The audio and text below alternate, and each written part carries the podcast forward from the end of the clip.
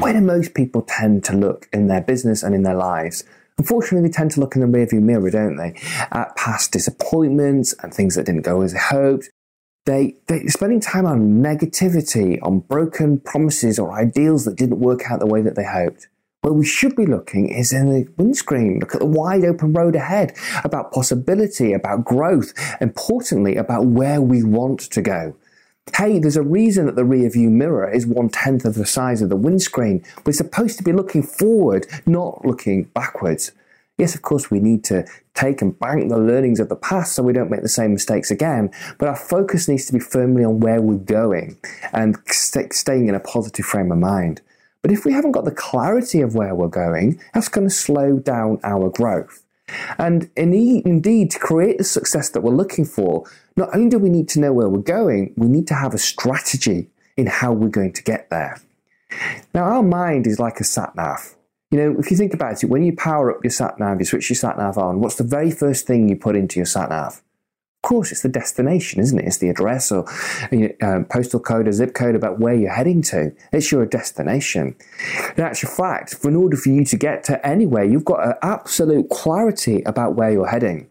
You know, the plane takes off from the airport and you're on a journey. You wouldn't feel confident, would you, if the pilot said, um, "We've got enough um, fuel for seven and a half hours of flying time, but we don't know where we're heading." That exactly wouldn't build a lot of confidence and trust in terms of the pilot or indeed your own safety. And yet, in business, how many people get to the end of their year, take a breath, look at their financial results, and go, we did okay. At least the bank manager is going to be happy. Okay, head down, let's get going again. Yeah, but going where? You, there's so many business owners, and you may or indeed may not be surprised about how many business owners are not clear about exactly the goals or the objectives about where they are heading. So let's say our goal or our objective, according to this graph here, is we want to go for point B.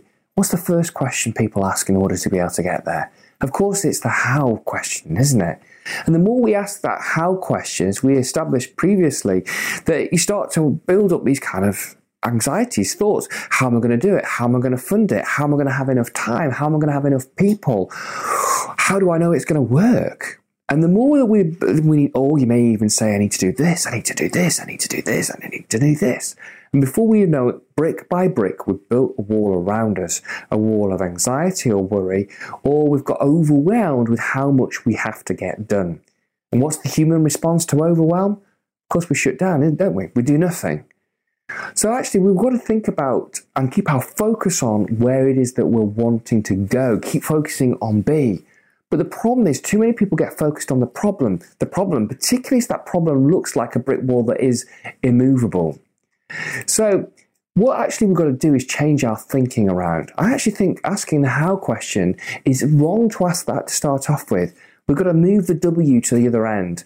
We need to start to ask the question who. Who do we need to be? What kind of person will get to point B in their stride? And also, who do we need around us in order to be able to get us there? Taking each in turn, who do we need to be? Who do we need to be in order to get to point B in our stride? I'm talking about our identity. Who do we see ourselves as? For example, if we're currently trading nationally and want to trade internationally, unless we see ourselves as running an international business and that's aligned with who we truly believe we are and capable of achieving, it'll be much harder for us to get there.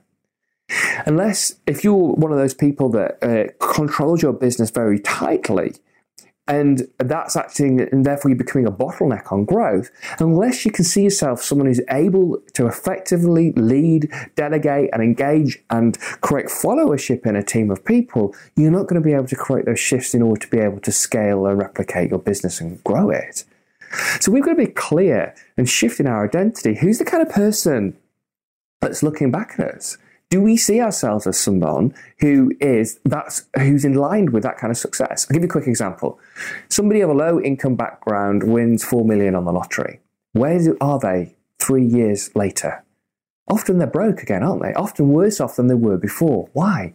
Because their wholly held view, their singly held view about who they see themselves as, is somebody of a low income identity. That's who they see themselves as.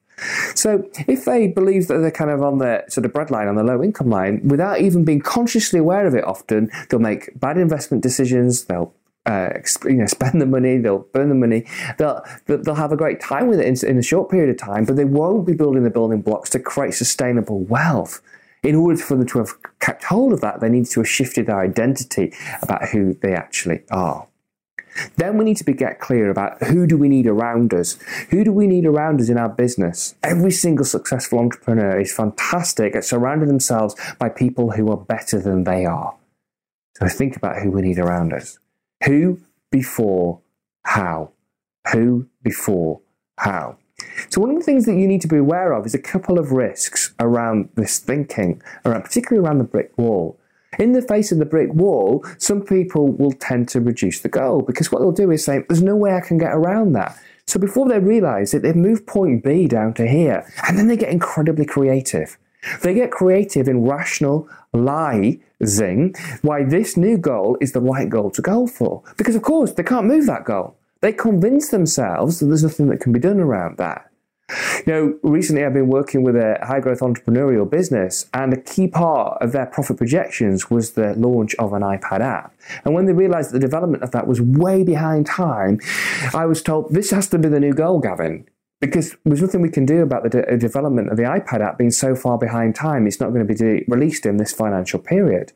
I said, it doesn't work like that. You've got to keep focusing on your goal. If you think about it, in your sat nav, if you come across across a, sat, a, a traffic jam, a roadblock, your sat nav doesn't go, okay, we stop right here. What does the sat nav do? Of course, it finds you another route around, finds you another path to your desired destination. So be careful not to fixate on the goal. In actual fact, in too many meetings, and I'm sure you may have been in some, all the conversation becomes about the problem, about the problem, about the problem. And people get so fixated on the problem instead of focusing on where we're heading, where we're heading, so that you can find an alternative route around. Now, if you get too fixated on the problem, sometimes the problem can become the new goal because all you want to do is solve the problem rather than achieve that goal. Food manufacturing client of mine, great little story of how they were launching a product nationally uh, in a national chain of convenience stores and they wanted to get some um, some sort of baskets. Sometimes they, you know, the, the, bin ends or dump bins are sometimes known as, but like cardboard, cardboard stands to go at the end of an aisle that they could put their uh, their snack product in. That would be an impulse buy on the way to the checkout. And they said to the national train that they got the opportunity with the campaign with, uh, we've had all of these these bins. Um, produced and made up already and branded up, ready to go in the store. And we think it will really help with the campaign. And the store said, Thank you, but we really have not got any floor space left over. It's already been allocated to other things. So the young lady from the client, the food manufacturing client, went, Oh no, I've got all of these bins made up. What on earth am I going to do with them? Her new, her brick wall becomes the new goal. And the new goal is how on earth am I going to get rid of these these bins, these um, these baskets to be able they were made out of cardboard to be able to put the, the snack in. So she went back to them and said, I, can offer them a financial incentive, often done in the, in, in, the, in the world of retail to get prime shelf space.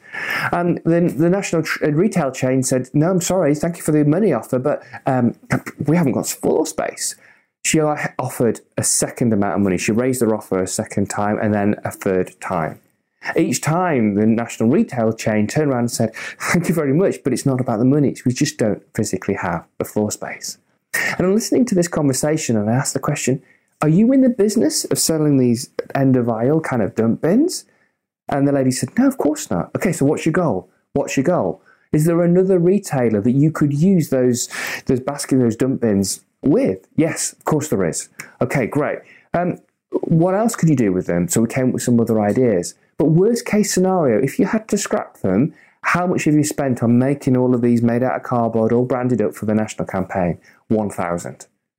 How much did you offer the national retailer as your top offer, your third offer?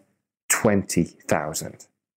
So sometimes we can get so fixated on the problem that it becomes the new goal in ourselves. So we've got to, like the sat nav, keep focusing on what's the new goal, what's the new goal, so this doesn't take over.